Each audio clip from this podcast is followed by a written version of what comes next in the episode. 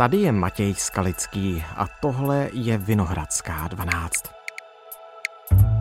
Ministerstvo zdravotnictví chce zjednodušit administrativu a připravuje větší elektronizaci ve zdravotnictví. Tak, aby žádanky na zákroky i lékařské zprávy dostávali lékaři v celé republice přímo do počítače. Posunu zdravotnictví tak, aby bylo odolné i po roce 2035. Pan ministr je ministrem slibů, nikoli ministrem zdravotnictví. Celkem chce ministerstvo změnit čtyři zákony, které mají vést k reformě zdravotnictví.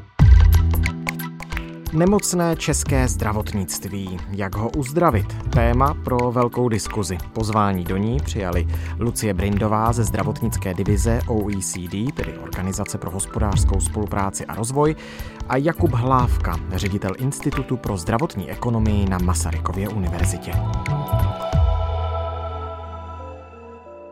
Dnes je středa 10. ledna. Dobrý den, vítejte tady u nás ve Vinohradské 12. Dobrý den. Dobrý den. Tak, současná dohoda mezi protestujícími lékaři a ministerstvem zdravotnictví, to je to, o čem jsme se tady bavili poslední týdny a měsíce i ve Vinohradské 12. Podle mnoha expertů je to jen oddálení řešení dlouhodobých problémů nemocného, chronicky nemocného zdravotnictví v České republice. Pojďme teď ty problémy prosím rozebrat detailněji. Tak přes časy ve zdravotnictví, vyčerpaní lékaři. Je to to, co brzdí české zdravotnictví? Určitě bych řekl, že ty přesčasy jsou v Česku enormní, ono vlastně na tom stojí. Velká část lůžkové péče, akutní péče Řekl bych, není to takový problém v tom primárním lékařství, takže opravdu, eh, pokud člověk má vážný problém a je v nemocnici, tak je velká pravděpodobnost, pokud hlavně je to v noci, hmm. že se o něho stará unavený doktor. A to je bohužel eh, nejenom, že problém pro toho doktora, pro jeho kvalitu života, ale je potom problém pro kvalitu té péče a bezpečnost té péče. No teď by to mělo být tak, že bude 12 hodin směna, pak maximálně teda dalších 12 hodin přes čas, to je 24 hodin dohromady a pak den volna. Já si myslím, že to není jenom o tom, jak zorganizujeme tu práci lékařů v nemocnicích, ale vůbec o tom, jak zorganizujeme to množství práce, kterou mm-hmm. mají lékaři v nemocnicích. To znamená, jaké pacienty léčí, kde jsou ti pacienti, ke komu chodí, zda jsou na správném místě ve správný čas u správného lékaře. A tohle si myslím, že dokud nevyřešíme, tak tady ty unavené lékaře budeme mít pořád. A ten problém těch přesčasů budeme řešit pořád. A já bych ráda řekla tady na tom místě, že problém České republiky není, že máme málo lékařů v součtu. My jsme v průměru asi Evropské My jsme unie. úplně v průměru hmm. Evropské unie. Jsou státy, které mají mnohem méně lékařů na počet obyvatel, než máme my. Samozřejmě někdo může oponovat, že jsou regionální rozdíly. V některých krajích je těch lékařů méně na obyvatele než v jiných. Ale na druhou stranu Češi jsou šampioni v tom, kolikrát chodí za rok k lékaři, jak často vidí lékaře. A to tedy jako velmi o čtvrtinu proti evropskému průměru. A já si nemyslím, že jsou Češi o čtvrtinu nemocnější, ani to z těch statistik tak nevypadá. Takže je to o tom se zamyslet o tom nitru toho systému, o tom, kde máme ty problémy té neefektivnosti. A dokud to nevyřešíme, tak ty problémy s těmi přesčasy lékařů se obávám, že se jenom těžko budou řešit. My jsme požádali několik eh, zástupců z medicínského prostředí v České republice, co si o tom stavu českého zdravotnictví myslí, jak by ho třeba chtěli zlepšit. Jana Procházková, vrchní sestra urgentního příjmu nemocnice Znojmo, nám například řekla, že podle ní je zdravotnictví před kolapsem, chybí pomocné profese, podle ní je nutné všechny ty lidi, kteří už v tom zdravotnictví teď pracují, udržet. Je to nitro, o kterém vy jste teď mluvila, to nitro toho problému spojené i s penězi? Mm, bavíme se o lékařích nebo o všech zdravotnických, o všech zdravotnických pracovnicích? Hmm.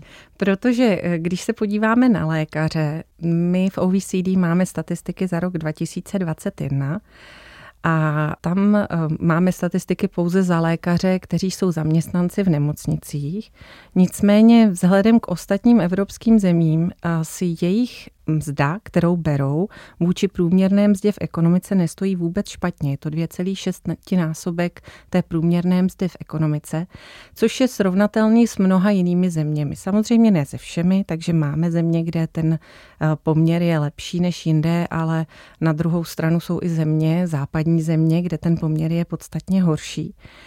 Takže eh, jestli to je nebo není o penězích, eh, já si myslím, že to vždycky je i o těch dalších aspektech té práce. A o tom se hodně mluví ve všech evropských zemích. To není věc, která by rezonovala jenom v Čechách. Je to o těch pracovních podmínkách, je to o tom pracovním prostředí, o tom, jak třeba jsou ty profese vnímány ostatními zdravotními profesemi. Stává se často, že takovéto uznání i těch nižších nebo ne lékařských zdravotnických povolání i třeba ze strany lékařů je to, co v těch různých průzkumech mínění mezi zdravotnickými pracovníky vlastně se ukazuje, že je často i klíčový faktor k tomu, jestli zůstanou v té profesi nebo tu profesi opustí. Mm-hmm. Vidíte to stejně, Jakube? Peníze, nitro problému, nebo jsou to i jiné věci? Opravdu to závisí, o kom se bavíme. U těch mladých lékařů to je problém, protože oni, eh, aby měli důstojný plat, hlavně v těch velkých městech, tak opravdu ty přesčasy vlastně jsou nuceni dělat. Já jsem se díval na iniciativu pro efektivní zdravotnictví, vy jste tam měli takovou pěknou analýzu na ano. nástupní platy a na to, jak se to liší. Tam vlastně u těch hned po uh, ukončení studia bez atestace, tak je to něco mezi 40-50 tisíci korunami uh, v tom základním tarifu. A tam se uvádí vlastně podle různých průzkumů mezi lékaři, že až polovina jejich příjmu je vlastně díky těm přesčasům. Takže oni Oni se mohou dostat na 60, 65, 70 tisíc korun, ale za obrovskou cenu toho vynaložení svého osobního života, osobního času a také za eh, cenu toho bezpečí pro pacienty. Takže u těch mladých je to problém a vlastně to navýšení, které se teď dohodlo, tak v tě, i v absolutních relativních číslech nejvíce prospělo těm starším lékařům. Takže vlastně ta dohoda eh, těm mladým úplně nevytrhla ten trend spaty.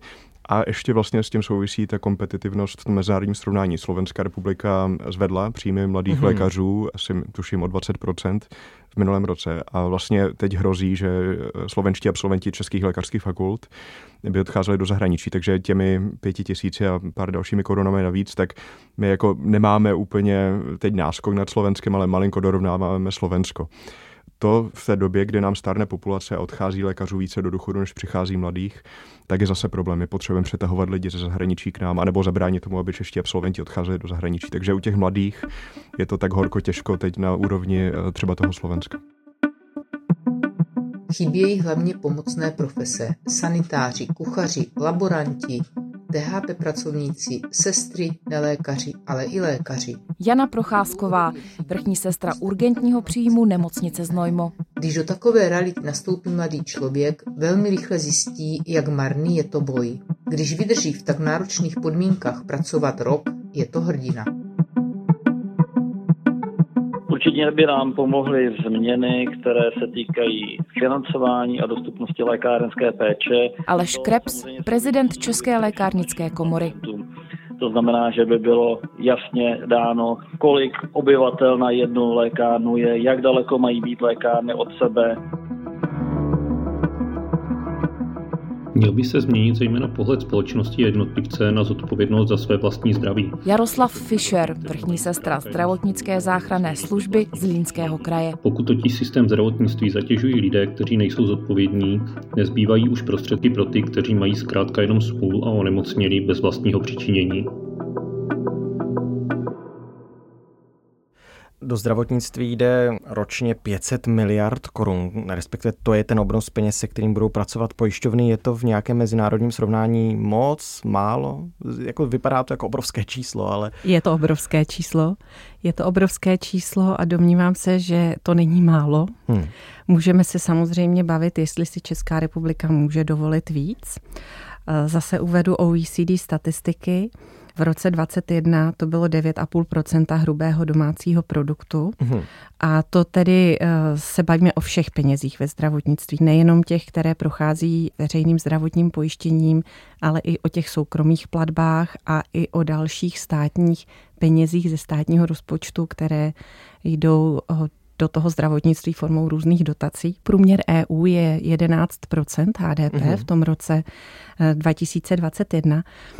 Ta změna proti předpandemickému období z roku 2019 je obrovská, protože v roce 2019 to bylo pouze 7,6% HDP, takže dneska 9,5 versus 7,6 před pandemí a to jsou peníze, které jsou tam od té doby navíc. Je to citelný ty, nárůst. Ty tam zůstávají a otázka je, co si za ně kupujeme, jak je utrácíme a jestli je utrácíme tak, jak je vlastně chceme utrácet. Vedle tady toho, že říkám, že tedy eh, jsme sice pod průměrem EU, co se týká procentem HDP, ale není to tak dramatické, jak to bývávalo, tak je ještě třeba říci, že v Čechách je největší podíl veřejných zdrojů ve zdravotnictví v celé Evropské unii. Skutečně? Ano. Je to 86,5% v roce 2021 a evropský průměr je 81%. No a tak tím se dostáváme k té debatě, jak efektivně ty peníze využít, což se teda děje nebo neděje? Je to velmi těžké takhle plošně říct. Ono, třeba ve Spojených státech, tak jako experti, se kterými člověk mluví, tak říkají, že třetina peněz ve zdravotnictví, eh, třetinu vyhařujeme oknem. Jo. My se musíme opravdu podívat, co za ty peníze dostáváme. My, přestože utrácíme plus minus průměr eh, na úrovni těch vyspělých států, tak jsme spíš pod průměru, co se týče výsledku. Takže určitě, mm, co se týče té hodnoty za peníze, tak na tom jsme spíše hůře ale vlastně to ani nesledujeme. Takže my tady sbíráme nějaká data, registrová data sbírá ÚZIS a pojišťovny, ale vlastně nemáme třeba žádnou agenturu, tak jako ve Švédsku a v dalších zemích, které by skutečně hodnotili to, zda alokace zdrojů je optimální, zda máme třeba geriatrickou péči dobře zainvestovanou. Jsou oblasti, kde vlastně by se vyplatilo investovat víc, tak abychom někde jinde mohli obrovské peníze ušetřit. Tam patří elektronizace, digitalizace a tak dále. Takže nesmíme si myslet, takové ty plošné škrty by v tomto nepomohly, ale opravdu hledání té relativní efektivity a přínosu jednotlivých intervencí, investic Eh, to jsou věci, které Česká republika bohužel nedělá a myslím si, že na to právě doplácíme. Vrátím-li se obloukem k těm přesčasům, jak velký problém v tom, že je tady obrovská, obrovské přesčasové penzum, je to, že máme skoro 160 nemocnic. Ta sítě je obrovsky rozsáhlá. Když se dostaneme na politickou rovinu, tak žádný regionální politik vám neřekne, já to vidím a proto zruším nemocnici ve svém městě. To se prostě nestane. Co s tím? Tady jde o počet lůžek a jejich využití. Ani to není o tom, kolik stojí budov, i když samozřejmě je o tom to částečně také, protože pokud ty budovy nevyužíváte, tak nemá cenu je například vytápět. Mm-hmm. Ale... Na druhou stranu, pardon, není tedy cesta říct si, eh, ta sítě dobrá, že je tak rozsáhlá, ale pojďme ji lépe využít? Já si nejsem jistá, jestli je dobrá tím, jak je momentálně rozsáhlá. Mm-hmm. Záleží na tom, kde ty nemocnice jsou mm-hmm. a jakou péči dneska poskytují. To, že tam stojí nemocnice, neznamená, že vám ta nemocnice pomůže, až vy budete mít nějaký konkrétní problém protože v dané nemocnici nemusí zrovna sloužit lékař specialista, kterého potřebujete, protože ta nemocnice prostě bude poskytovat jenom nějakou třeba následnou péči. A to je ta otázka těch, řeknu, pohotovostí, urgentních příjmů a tak dále. Já bych se ještě vrátila k tomu celkovému nadhledu na tom, že v Čechách si myslím, že si jsou všichni vědomí toho, že tady jako chybí nějaký ucelený náhled. Nicméně ministerstvo zdravotnictví, a to je třeba zmínit, v minulém roce vydalo rámec pro hodnocení efektivnosti, výkonnosti českého systému zdravotnictví a momentálně pracuje na tom, jak ho naplnit, jak spočítat ty indikátory. Ale my i dneska samozřejmě víme, že někde nějaký problém je a dokážeme ho i celkem kvantifikovat v porovnání s jinými zeměmi. Například, co se týká těch výstupů, výsledků, toho, co dostáváme z toho zdravotnictví tak eh, je velmi zajímavý to, že Češi mají pocit, že jejich zdravotní péče je dostupná. V tomhle tom v Evropské unii vedeme. Když eh, se podíváte na výsledky šetření, tak eh, jenom opravdu méně než půl procenta české populace uvádí, že má nějakou neuspokojenou potřebu zdravotní péče. Osobně to přičítám návrub tomu našemu vysokému výkonu v počtu návštěv u lékařů proti ostatním zemím. Ale vlastně, když se pak podíváme na tom, co ti lidé u těch lékařů dělají, jakou péči dostávají a jaké mají ty výsledky, tak pak máme na druhé straně druhou sadu ukazatelů, které jsou takové jako makro, které nám ukazují úmrtí na nemoci, kterým lze buď předcházet prevencí, anebo které lze léčit, pokud ta léčba je efektivní, kvalitní a včasná. A tady bohužel vůbec dobří nejsme. Obecně počet těch úmrtí z těchto odvratitelných příčin je o čtvrtinu víc než v průměr v Evropské unii. A to, je, to jsou všechny evropské země, to, to nejsou jenom ty západní. A když se podíváme přímo na ty léčbou odvratitelné úmrtnosti, tak ta je v České republice o třetinu vyšší než průměr Evropské unie. Takže vidíme, že na jednu stranu máme pocit, že jako všechna péče je nám dostupná, nebo se cítíme jako, že se je o nás postaráno, ale na druhou stranu stejně umíráme na nemoci, na které bychom umírat nemuseli, nebo ne v tom počtu, v jakém na něm dneska Češi umírají. A dostáváme se k tomu, co se děje mezi. Takže ty problémy tkví v tom, jak ten pacient jde tím systémem, jak je o něj postaráno, co se týká prevence. Ještě vlastně předtím, než do toho systému přijde. Jo, ono opravdu ano. Uh, zdravotnictví nebo zdraví populace, to populační zdraví, public health, je disciplína, která by neměla zahrnovat jenom tu klinickou péči. Skutečně je to otázka daní, třeba stanovení daní na tiché víno nebo na cukry a tak dále. Školství, vzdělávání a životního prostředí. Takže to naše zdraví ovlivňuje mnoho faktorů. My často tím, že to je finančně dostupné, vlastně ta péče docela unikátně, vlastně ani bych to nekritizoval, že je finančně dostupná péče, to, že u nás méně než polovina procenta lidí má nějakou překážku v čerpání nebo využívání péče, bych řekl, že můžeme být na to hrdí. To je určitě dobrá zpráva. Nechceme, to není žádná být, špatná ano. zpráva. My nechceme, aby tady bylo tehle podíl větší. Mm-hmm. Já jsem chtěla říct, ano. že lidé mají tu péči dostupnou, ale nevidí, jestli vlastně na konci ta péče je dostatečně kvalitní. Ale tak, jak jsme se bavili třeba o těch nemocnicích, které jste zmiňoval, vlastně je to trošku symptom problému, kterým je selhání primární péče. Jo? Selhání toho, že vlastně my řešíme problémy, které jsou chronického typu v té akutní fázi, v těch akutních lůžkových zařízeních. A často lidé tam přichází, protože nikdo tu péči o pacienta nekoordinoval, takže jsou to typicky, typický pacient, je prostě starší člověk, který má tři, čtyři onemocnění, vysoký krevní tlak, diabetes a tak dále. A ten si dělá to kolečko po těch specialistech, protože nikdo tu péči nekoordinuje takže ty návštěvy, které potom vidíme, že jsou v nadprůměru, tak eh, z velké části, a já samozřejmě proto data ani úplně nejsou, proč ti lidé chodí tolik lékaři, ale moje osobní hypotéza je, že to skutečně tím, že nikdo ne, nemá tu zodpovědnost za to, že by toho pacienta hlídal, v úzovkách hlídal a tu péči promýšlel a koordinoval. Takže ta cesta ta chaotická cesta pacienta systémem vychází z toho, že ten pacient je na to sám, někdy prostě si domlouvá návštěvy po známostech, někdy ho ten lékař odešle na nějaké krevní vyšetření, které už se stalo před třemi měsíci, ale prostě nikde to v systému není. A tak to ten pacient si dělá ty kolečka a buď z toho kolečka vypadne a vrátí se za dva roky v sanitce, anebo to kolečko dodělá a vlastně vyřeší za deset návštěv to, co by v západním světě, kde by to bylo skutečně lépe vyřešeno, zvládlo za pět návštěv. Hmm.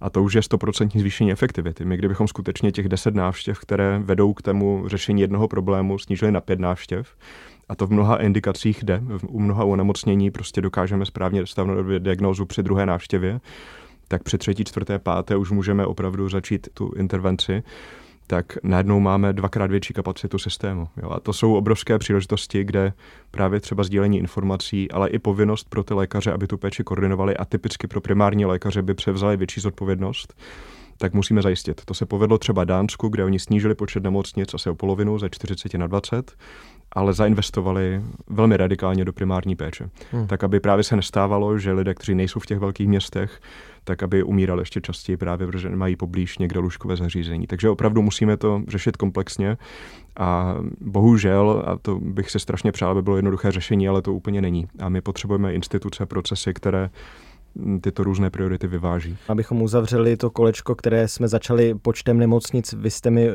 odpověděla na to, že si nemyslíte, že tak rozsáhlá síť je nutná. To znamená, vy byste byla pro restrukturalizaci třeba oddělení na těch nemocnicích, aby se některé nemocnice specializovaly na nějakou péči, nebo naopak, aby eh, jsme věděli, že tam někde jsou volná lůžka, která by mohla posloužit třeba následné péči, paliativní péči a tak dále, nebo byste rušila přímo ty nemocnice? Já si nemyslím, že je nutné rušit nemocnice jako takové. Vy už jste to vlastně načal. Česká populace stárne, my máme nedostatek určitých lůžek, například lůžek následné péče. Máme ale nedostatek i lůžek takové té postakutní následné péče. A to nejsou ty LDNky, jak si je představíme, kam se někdo odkládá třeba seniory nebo tak. To opravdu jsou lůžka následné péče, kde člověk potřebuje strávit nějaký čas po nějaké zdravotní epizodě a vrací se do plného eh, zase života po té, co zrehabilituje, tak ehm, zase se, hmm. jako se vyléčí v podstatě. Takže tahle ta část toho segmentu, ta je u nás rozhodně poddimenzovaná. Nicméně, co se týká celkového počtu lůžek, tak ty máme v Čechách taky vyšší, než jsou jinde v Evropě. Jo. Máme 6,5 lůžek na tisíc obyvatel a v Evropě je to jenom necelých pět lůžek na tisíc obyvatel. Mm-hmm. A zároveň, když se podíváme na to, jak moc je využíváme, tak v akutní péči ta obložnost v Čechách je pod průměrem Evropské unie. To samo o sobě nám říká, že nevyužíváme do té míry, do jaké máme tu kapacitu, takže možná ne všechny potřebujeme a rozhodně by bylo vhodné je uvolnit pro ty potřeby, které máme. Současně ale je potřeba se zamyslet o tom, jak to eh, říkal Jakub, eh, o té dostupnosti jako plošně v těch regionech, kde by třeba byla horší. A já si myslím, že to uvažování tím způsobem, že nám neposlouží jeden lékař osamocen v ordinaci, když máme nějaký problém, ale potřebujeme komplexní zázemí nemocnice, která je schopná nás komplexně vyšetřit, tak to je to, co my momentálně potřebujeme. To je moderní náhled na to. Vy dneska pravděpodobně nepůjdete na pohotovost, nebo byste neměl chodit, když vás bolí v krku a nemáte přes den čas vidět svého praktika. To je prostě chyba a k tomuhle by pohotovosti sloužit neměly. Pokud tu pohotovost potřebujete a je to život ohrožující situace, přiveze vás záchranka. Pokud se tam dovlečete po vlastních nohou, nebo vás někdo přiveze, tak ale stejně potřebujete, aby vás byli schopni komplexně vyšetřit. Potřebujete, aby tam byla laboratoř, která běží 24 hmm, hmm, hodin denně. Potřebujete, aby měli k dispozici rengen a další zobrazovací metody, aby prostě zjistili, jestli máte otřes mozku nebo ne, když jste někde upad. A to osamocený doktor v nemocnici, která poskytuje dvě, tři odbornosti, ale vlastně přes noc jako moc nefunguje a jenom tam sedí ten doktor, tak tam vám stejně nepomohou a stejně vás odešlou do větší nemocnice. Ale pak je zase otázka, jestli jako máme tedy dobře nastavené ty kapacity toho, kde ty doktoři slouží a kde je nutné, aby sloužili. Vracíme se zpátky k těm předčasům. Já se domnívám, že tady máme velký prostor pro zlepšování. A velké rezervy. A rozhodně tady nějaké rezervy existují, ale nejde to dělat plošně. To rozhodně nejde. Hmm. Je potřeba si na to sednout, plánovat, použít analýzy. Jakube, zmiňoval jste Dánsko, ředitel neziskové organizace Healthcare Denmark. Jakub Skárup Nilsen nám říkal, že třeba v Dánsku se ukázala být skutečně velmi klíčová digitalizace ve zlepšení větší efektivity v zdravotnictví. Pokud jde o digitalizaci, v Dánsku jsme z ní vytěžili spoustu výhod. Jakob Skorp Nielsen, výkonný ředitel neziskové organizace Healthcare Denmark. Uh, Používáme elektronické záznamy pacientů, abychom zajistili, že všichni zdravotníci, nemocnice a lékaři budou mít přístup ke stejným informacím. Já vím, že minister zdravotnictví pan Válek z TOP 09 teď zmiňoval, že někdy v únoru by měl představit projekt EZ karty, že by měla počítat s eh, očkováním, měl by to být takový mezinárodní očkovací elektronický průkaz a do budoucna by právě do té EZ karty měly spadat veškeré dokumenty týkající se našeho zdravotního stavu. Je to krok správným směrem a neměl přijít už mnohem dřív? Nevím, kdy to přesně Dánsko začalo, ale vím, že první strategie měli v roce 2003 k elektronizaci a k digitalizaci, takže my opravdu jsme 20 let za Skandináví a za zeměmi jako Slovinsko nebo Estonsko, a to nejsou nějak extrémně bohaté země, takže eh, my opravdu eh, zaostáváme. Myslím si, že z velké části je tady ta pachuť toho debaklu u elektronické zdravotní knížky, ale není podle mě normální, aby vyspělá země neměla centrální zdravotní dokumentaci. Jak teda pro sdílení mezi lékaři samotnými a tím, že ten pacient pak přechází, prochází systémem, ať už tím, že se přestěhuje nebo prostě jde mezi primární a akutní péčí, tak i pro analýzu dat. Ono by ve skutečnosti nám hmm. strašně pomohlo hmm. potom se podívat na ta data, která by v tom byla vlastně uložena a hledat ty zdroje neefektivity. Velmi těžko se odhaduje, jaký benefit by to mělo, ale myslím si, že v řádu desítek procent v té efektivitě. Že my opravdu děláme věci zbytečně často několikrát často pozdě, zahlcujeme systém a tak dále. Takže jestli teď to je těch 500 miliard, které utrácíme za zdravotnictví, já si myslím, že je to otázka třeba desítek miliard korun, které nám tady utíkají, které ta digitalizace by mohla přinést jako, nebo ušetřit. Takže není to vůbec zanedbatelná věc. Musí se to nastavit správně, nesmí z toho být zase samozřejmě nějaký korupční skandál ale eh, podle mě je to i jenom o tom, že se nastaví standardy, ty technické standardy, ale že se to bude vynucovat, že skutečně pojišťovna, například VZP nebo i ministerstvo legislativně se to ošetří, že bude povinnost každého poskytovatele zdravotní péče, aby do tohoto přispíval, posílal tam ta data standardizovaně a potom třeba to nechá na pacientovi nebo podle jiných pravidel, jak se ta data budou moci pouštět dál. Ale není možné tak, aby prostě to bylo na tom, že si každá nemocnice bude vyjednávat s vlastním dodavatelem, který poskytne eh, nemocniční informační systém a ty systémy pak spolu nekomunikují a pak prakticky mají jiné systémy než nemocnice. To, to si myslím, že ačkoliv může být mnoho různých poskytovatelů, podle mě by skutečně měli splňovat stejná pravidla a ta interoperabilita, vlastně ta technická propojitelnost těch systémů je strašně klíčová. Navíc, když půjdeme na mikroúroveň, tak eh, ambulantní specialisté si dlouhodobě stěžují třeba na to, že mají spoustu práce s papírováním a nemůžou se potom starat o ty své pacienty, že tam je přílišná byrokracie. To s tím určitě taky souvisí. Takže jednoznačně digitalizace ano. A ta data sdílet, sdílet, sdílet. Protože to není jenom o tom, že ty informace někde sbíráme, někam je sypeme a tam to zůstává ležet, ale že je aktivně využíváme. A jak zmínil Jakub, nejenom v té péči o ty pacienty, kde je to primární, ale i sekundárně. To znamená pro právě tvorbu těch zdravotních politik, proto abychom viděli, kde máme rezervy a kam je potřeba zacílit ta další opatření. Já uvedu dva příklady, kde by to mohlo hmm. pomoci. Jedna je v tom, pokud bychom opravdu byli schopni sledovat čekací doby v Čechách. To je věc, v které jsme opravdu pozadu. A my vlastně nevíme, na co naši pacienti čekají, jak dlouho čekají. A to nejenom na objednání ke specialistovi, ale poté i na ty výkony specializované. Tahle data v Čechách nejsou veřejná. Jsou nějaké piloty, ale neveřejné. Takže vy v okamžiku, kdy je nějaká krize, jako byla třeba pandemie, ani nevíte, kde potřebujete posílit tu péči, kde to potřebujete zacílit, který obor třeba podpořit. A tohle to neví ani Ústav zdravotnických informací a statistiky. Obávám se, že nikoli. My nemáme žádné elektronicky vedené čekací seznamy. Mm-hmm. Ale přitom jiné země to mají, takže to není o tom, abychom se tady zavřeli v Praze nebo v Brně nebo jinde v Čechách a vymysleli kolo, ale abychom se podívali, jak to vlastně funguje jinde ve světě a nemusíme chodit daleko. Ty už si zmínil Slovensko. Slovensko ten systém má. V pandemii jim to velmi pomohlo. Věděli, kde potřebovali ehm, jak si dohnat, podpořit i třeba finančně, aby se ty výkony začaly déle dělat, aby pacienti nečekali tak dlouho. Takže to je jedna věc. Druhá, kde ta digitalizace rozhodně může pomoci, je koordinace péče. Jakub už to také o tom hovořil. A e, ten trend je, že to nezbytně nutně není o tom, že tu koordinační roli má lékař. My můžeme mm-hmm. tuto roli delegovat a vlastně sdílet ty lékařovy e, kompetence s dalším zdravotnickým pracovníkem, který je proto speciálně vyškolený.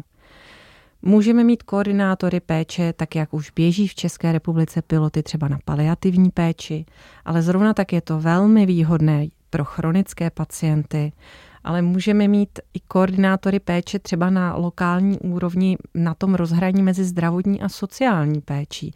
Potřebujeme koordinátora, který pomůže vám jako pacientovi skrz tu cestu tím systémem, mm-hmm. který vlastně vám pomůže projít tím kolečkem, které potřebujete a pomůže vám například i vyřídit směrem k tomu rozhraní té sociální péče tu pomoc, kterou případně potřebujete a který vás dovede k těm dalším specialistům, kam máte jít. A ono to všechno spolu souvisí, protože pokud bychom měli rozvinutější digitalizaci ve zdravotnictví, sdíleli jsme zdravotní dokumentaci, tak samozřejmě i tato koordinace péče bude jednodušší. A to odesílání mezi těmi specialistami, kdy vy jste chronický pacient a jednou za rok ještě navíc potřebujete vidět jiného specialistu, protože je tam určité riziko rozvoje vašeho onemocnění, typicky třeba cukrovka, tak lidé s diabetes potřebují jít i k jiným specialistům, například jednou za rok, ale pokud jako to, že vám to řekne váš praktik, jo, tak si to dáte možná na ledničku, lísteček upadne a je, je to, že vy se tam neobjednáte sám. Takže je potřeba, aby vás tam někdo objednal, hmm. aby zkontroloval, že jste tam šel, aby vám třeba zavolal. Říkal, víte, že už jste se tam měl ukázat a vy jste tam ještě nebyl. Hmm. A tohle nemusí dělat lékaři. Lékaři jsou na to zbytečně drazí. Na to můžeme mít jiné vyškolené zdravotnické pracovníky a velmi se to osvědčuje v zemích, kde jdou tímto směrem. Samozřejmě není jedna země, která by to měla ideální, ale různé systémy různě fungují, takže je to zase o tom sdílení těch zkušeností i na té mezinárodní úrovni, zjistit, pomoci si, vymyslet to tak, aby to fungovalo tady v hmm, Čechách. Hmm. Potřebujete proto ale to zapojení těch místních zdravotníků. Potřebujete je proto získat. Jakoby je to systém, který by měly zajišťovat třeba pojišťovny v České republice, protože pojišťovny mají dostat podle plánu Vlastimila Válka větší kompetence do budoucna. On chystá několik reform, eh, prý asi čtyř zásadních zákonů. Dozvědět se máme víc v lednu, ale to, co už víme, je, že pojišťovny by skutečně měly hrát mnohem větší roli. Podle Válka jde o dokončení 30 let staré reformy přechodu od socialistického financování zdravotnictví. To je velmi, řekl bych, je filozofická otázka, jak vlastně, jakou roli hrají všechny naše pojišťovny, protože dvě třetiny pojištěnců jsou u VZP, ale pak máme ty další zaměstnanecké a ty vlastně kopírují do, z velké míry, kopírují to, co dělá VZP a vlastně největší roli v tady tomto skutečně jako definici sítě a kvality a tak dále skutečně by měla asi mít ta VZP ale oni se nemohou moc odlišovat, ono vlastně nemají moc velké pole působnosti. Já si myslím, že tam ty změny opravdu jako musíme promyslet tedy, jestli, jestli chceme mít, řekněme, tolik pojišťoven, které ve výsledku vypadají stejně, dělají skoro stejná rozhodnutí a liší se možná v příspěvku na fitko nebo tak, jo. Takže tam opravdu jako, to, už to je administrativa navíc, která prostě máme více než jednu pojišťovnu. Třeba v Nizozemsku mají soukromé pojišťovny, které se musí pohybovat v nějakých mantinelech, ale vlastně soutěží a mohou tak jako ten trh, eh, trh trošku jakoby si tvarovat. Je to i těžké v tom, že ty pojišťovny potom mohou být eh, motivovány k tomu, aby si vybírali ty zdravější pacienty a tak dále. Takže jako regulace tam musí být a Toto je docela taková těžká otázka, ale to, aby se po pojišťovnách chtělo, aby hlídali víc eh, třeba tu koordinaci péče, si myslím, že dává smysl a vlastně se jim to vyplatí. Jo? Já vlastně jsem strašně překvapený, že si to nehlídají už teď, protože řekněme, kdyby VZP se spočítala, kolik těch lidí jim tam chodí zbytečně na ty návštěvy, když uh, se nezdílí třeba informace, tak by člověk čekal, že si to spočítají, že fakt můžou ušetřit. Ale eh, myslím si, že ten problém je v tom, že oni vlastně dostávají docela takhle z hůra přidáno, ten rozpočet jim vždycky každý rok přistane na stole, oni vědí, že spíš jsou takový tím účetní, kteří ten rozpočet na ten rok alokují. A bylo by možná dobré jim uvolnit prostor k tomu, aby dělali větší investice, aby mohli investovat, aby mohli přemýšlet v dalším horizontu aby byli hlavně hodnoceni za to, jak efektivně vynakládají ty prostředky. A tam by možná stálo za to vyčlenit nějaké nezávislé měření efektivity mimo ty pojišťovny a vlastně ty pojišťovny hodnotit. A pokud ty pojišťovny by věděly, že jejich motivace bude to, že někdo je bude hodnotit, a budeme sledovat, zda toto dělají dobře a můžou mít více peněz, pokud to budou dělat dobře a pokud budou mít méně peněz, pokud ne, tak pak, pak by to mělo mít smysl. My vlastně musíme mít na ně nějaký byč. To, hmm. že v těch eh, správních radách eh, jsou teď často politici a neodborníci, tak může vést k tomu, že ty pojišťovny potom vlastně nejsou úplně pod tlakem zvyšovat efektivitu. Já si teda myslím, že ten pes je zakopaný v tom, že oni nemají ty správné nástroje. Pojišťovny. Pojišťovny. Na Možná to, aby tohle to dělali. Já si na to ráda počkám, jsem zvědavá, rozhodně si myslím, že by jim ty nástroje příslušely. Hmm. To, že tady máme více pojišťoven, je důsledkem rozhodnutí, které bylo uděláno před 30 lety, ale je to také tradice, která do českých zemí patří. My jsme je tady vždycky měli. My jsme je tady měli za první republiky, my jsme je tady měli už za Rakouska, Uherska. A tak nějak to do našeho kulturního prostoru patří. Hmm. Jo? To, co sem nepatřilo, bylo to, že stát se postará. To prostě se shodneme, že jako i 30 let po revoluci, že to sem prostě víc než 30 let, že to sem jako úplně nepatří, že my chceme se rozhodovat sami za sebe a mít jako sami nad sebou vlastní kontrolu a ne, aby nám někdo říkal, co přesně máme dělat. Ale my tady tady máme víc pojišťoven, ale oni nemají dostatečné nástroje, aby tedy mohli řídit například více tu cestu toho pacienta tím systémem. A k tomu zase potřebují tu součinnost druhé strany. Například ty koordinační role, o kterých jsem hovořila. Mm-hmm. Ty nemohou vzniknout na zelené louce, potřebují nějakou podporu. V některých případech potřebují podporu legislativní. Třeba ti lidé budou potřebovat určité školení, aby na ně mohly ty kompetence být, já nechci říct převedeny, ale s nimi jako sdíleny. Jo? To neznamená, že byste něco bral lékařům a říkal, teď to nebude dělat doktor, teď to bude dělat tady ta sestřička, ale je to o tom, že budou pracovat v týmu, že to prostě bude fungovat jako tandem. A ta pojišťovna potom bude mít možnost je vůbec nasmlouvat a bude mít možnost to zohlednit v té smluvní politice. A dostáváme se ke smluvní politice, která v Čechách je bohužel dělaná hodně na té centrální úrovni. Jsme toho svědky každý rok dohodovacích řízení, vyjednávání, kdy na konci zasahne stát jako Deux ex machina. No tak on teď třeba rozhodne. musí, protože když tam nedojde k dohodě na té menší úrovni, tak musí do toho zasáhnout stát. Bavíme se i třeba v takových ekonomických pak eh, tématech o tom, že když všichni účastníci toho trhu vědí, že na závěr zasáhne stát a často zasáhne ve prospěch určité strany, tak není důvod, proč by se měli dohodnout. A to je opakovaná hra, to se odehrává každý rok. Takže proč by někdo souhlasil s dohodou, když ví, že na konci roku na tom bude lépe? Hmm. Nebo si stoupne na ulici a bude na tom ještě lépe. Takže jako nám chybí to, aby někdo měl zodpovědnost a nástroje k tomu, aby vlastně docílil toho, že něco se zlepší že v tom systému ten pacient nebude bloudit jako bludička, ale že pokud tady máme například i velmi dobré nové léky, že je dostane ten správný onkologický pacient ve správný čas a dostane je včas. A ne, že se nám někde zasekne, nedostane se ke správnému diagnostickému týmu. No a bohužel takové ale případy mohou skončit i fatálně. A tím se zase dostáváme k těm datům na začátku, o kterých víme, že nejsou nějak růžové v České republice. Za zásadní považuji elektronizaci. Ludmila Bezdíčková, praktická lékařka. Rozvoj motivace studentů lékařských fakult k práci v oboru všeobecné praktické lékařství a praktické lékařství pro děti a dorost, posílení a jednotnou koncepci pregraduální výuky v oboru všeobecné praktické lékařství, zvýšení atraktivity práce na venkově. Zdravotník je žena. V dnešní době je spousta věcí ve zdravotnictví nastaveno tak, aby to vyhovovalo mužům. Ale my ženy jsme jiné, máme jiné potřeby stran péče o děti, stran péče o rodiče. Andrea Švojgrová, primářka rehabilitačního oddělení nemocnice v Rakovníku. Další věc je, že bychom měli pacienty vzdělávat o prevenci a o péči o vlastní zdraví, aby lidé věděli, co mají dělat, když jsou nemocní, mají teplotu nebo když něco bolí.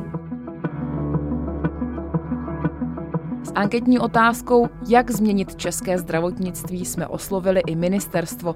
Ani po opakovaných žádostech jsme odpověď nedostali. Zajímalo by mě závěrem, kdybyste měli schrnout tu debatu do nějaké jednoduché rady eh, pro ministra zdravotnictví. S čím začít ty velké reformy? Co je jako ten nejpalčivější problém a kde do toho prioritně sáhnout? Tak co to bude, Jakube? Hm, těch nápadů by bylo hodně. Abych možná vlastně se zamyslel, uh, myslím si, a typická statistika pro vyspělé země, asi dvě třetiny těch nákladů ve zdravotnictví jdou za chronickými pacienty. A těch chronických pacientů máme samozřejmě mnoho různých typů, ale skoro bych odhadl, že mezi těmi 60% nákladů bude třeba 10 typologicky podobných pacientů. Bychom vlastně si měli pro každého z nich představit, jak tím systémem prochází nyní mm-hmm. a pak se promyslet vlastně, jak bychom chtěli, aby tím systémem procházeli v budoucnu. Takové ty typické komorbidity, jako je cukrov, vysoký cholesterol. Přesně tak, jo. Takže my opravdu, možná teď odhaduje hodně na hrubo, ale řekněme třeba třetinu až polovinu nákladů bychom dokázali tímto jako cvičením vlastně obsáhnout a promyslet um, skutečně a podívat se na data a promyslet, proč někteří pacienti čekají daleko déle, nebo proč někteří pacienti jsou poprvé v kontaktu s tím systémem až té akutní péči, proč někteří naopak zase zbytečně možná v té primární.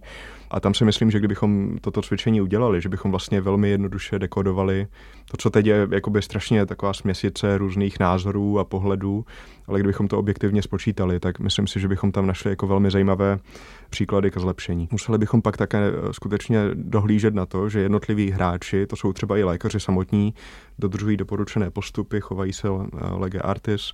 Jsou to věci, které jsou vlastně nepříjemné i tomu ministrovi, protože vlastně musí říct, musíme si přiznat, musíme se nalít čistého vína a zjistit, že bohužel někteří i poskytovatelé, i potom samozřejmě ti plátci se vždycky nechovají v nejlepším zájmu pacienta, chovají se ve svém nejlepším zájmu.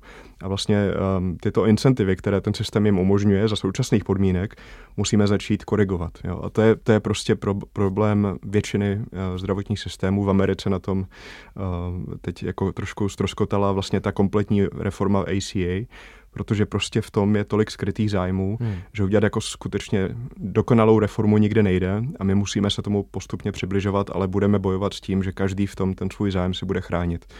A ministerstvo a vlastně ty veřejné instituce by měly ve výsledku reprezentovat zájmy všech nás, všech občanů, a v tom musí být hodně přísné a vlastně neodbitné, protože vždycky tam ty tlaky vlastně ty reformy nedotáhnout a neudělat kompletně tam budou a je to racionální. Pro každého hráče je racionální, jak se chová, ale my musíme se zamyslet jako společnost, jaké to zdravotnictví chceme mít a tady možná je cesta vpřed. Lucie, za vás. Vy jste vydali za OECD eh, nedávno eh, velký materiál ke stavu zdravotnictví v celé Evropské unii, včetně České republiky, tak možná nějaká rada, která by vycházela právě z těchto dat. My jsme vydali 15. prosince profily, zdravotní profily zemí pro celou Evropskou unii, pro jednotlivé státy. To je aktivita, která se dělá každé dva roky. Vychází to z dat, která jsou standardizovaná, porovnatelná napříč zeměmi a každý si eh, může přečíst o České republice ehm, v angličtině, brzy i v češtině na stránkách oecd.org lomeno health. A domnívám se, že to poskytuje, není to detailní materiál, ale poskytuje to určitý náhled na to, kde to české zdravotnictví má ty rezervy mm-hmm. a mhm. kde by bylo možné začít. Osobně si myslím, že veliká revoluce se v Čechách v brzké době nepodaří a asi by to ani nebylo dobře. Zdravotní systém je systém, který nějakým způsobem šlape, běží. Já bych chtěla říci, že není vůbec špatný v České republice, například proti jiným zemím, ale neměli bychom se jako tady usnout na Vavřínech, protože máme nedostatky. Není to tak, že jsme nejlepší. Jako nejsme. nesouhlasně zvedalo bočí. Ano, přesně tak. Nejsme v let, s čem nejsme bohužel ani průměrní. Už to tady dneska zaznělo. A máme jako velké rezervy, například v pětiletém přežití na ty nejběžnější rakoviny hmm, si hmm, hmm. nestojíme vůbec ani na tom evropském průměru. Nejsme na chvostu, jsme blízko toho průměru, ale proč máme být no, pod no, průměrem? Nechceme být náhodou mezi těmi nejlepšími? No a teď je to B, jak se k tomu dostat. A to není tak, že tady uhodí bléska, zítra bude všechno jiné, lepší, růžovější, ale že musíme postupně. Takže tak, jak už jsme se o tom dneska bavili vlastně, začít tou prevencí, mm-hmm. skutečně se na ní zaměřit. Podívat se na to, co se dá s tím udělat. A o to, to by bylo na jiný podcast. o, veřejném delší, zdraví, o veřejném zdraví, o ochraně veřejného zdraví, o kouření, o pití alkoholu, o obezitě, o jídelníčku a tak dále. Pak je to o tom, jaká péče se nám dostává a potom, kde se nám dostává. To znamená reorganizace těch nemocnic hmm, tak, hmm. aby byla efektivnější. Jsou výkony, které jsou prostě řemeslem. Takže pokud jich neděláte dost, tak je neděláte dostatečně kvalitně. A ještě navíc, Kdy... pokud jste unavený kvůli tomu, že jste sloužil za někoho jiného dvě směny v předcházejících Ale dnech. i když nebudete unavený a jednou za rok ušijete boty, hmm. tak v nich nebudete hmm. chtít hmm. chodit. Hmm. A takhle je to i se zdravotnictvím, až na to, že místo bod před váma leží člověk. A to je prostě špatně. To by se tady dít nemělo, ale bohužel data ukazují, že se to v Čechách děje. No tak jo. Takže tady může pomoci jednak ta centralizace péče, důslednější v tom, kde máme ty jednotlivé uh, doktory, kde jsou ty nemocnice, co poskytují a pak uh, tedy, aby ty pacienti nebloudili jako ty bludičky, ale opravdu je někdo tím systémem jim pomáhal provedl. a provedl a digitalizace, ano, rozhodně. Je toho spoustu, ale já moc jsem rád za to, že jsme to průřezově tady mohli alespoň na tom omezeném prostoru, který se nám dostal probrat. A moc děkuji za to, já že jste bych řekla přišli. naťuknout. Naťuknout. Moc děkuji, že jste přišli a popovídali jste si o tom se mnou. Děkuji za pozvání. Díky moc. Tohle už je všechno z Vinohradské 12, z pravodajského podcastu Českého rozhlasu. Dnes se dvěma váženými hosty. Mluvil jsem s ekonomkou Lucí Brindovou, která dnes působí ve zdravotnické divizi Organizace pro hospodářskou spolupráci a rozvoj, zkráceně OECD v Paříži. V minulosti byla taky poradkyní na ministerstvu zdravotnictví. A druhým hostem byl Jakub Hlávka, ředitel Institutu pro zdravotní ekonomii na Masarykově univerzitě a zakladatel iniciativy pro efektivní zdravotnictví. Kromě toho všeho Jakub Hlávka působí i na Univerzitě Jižní Kalifornie. Naslyšenou zítra.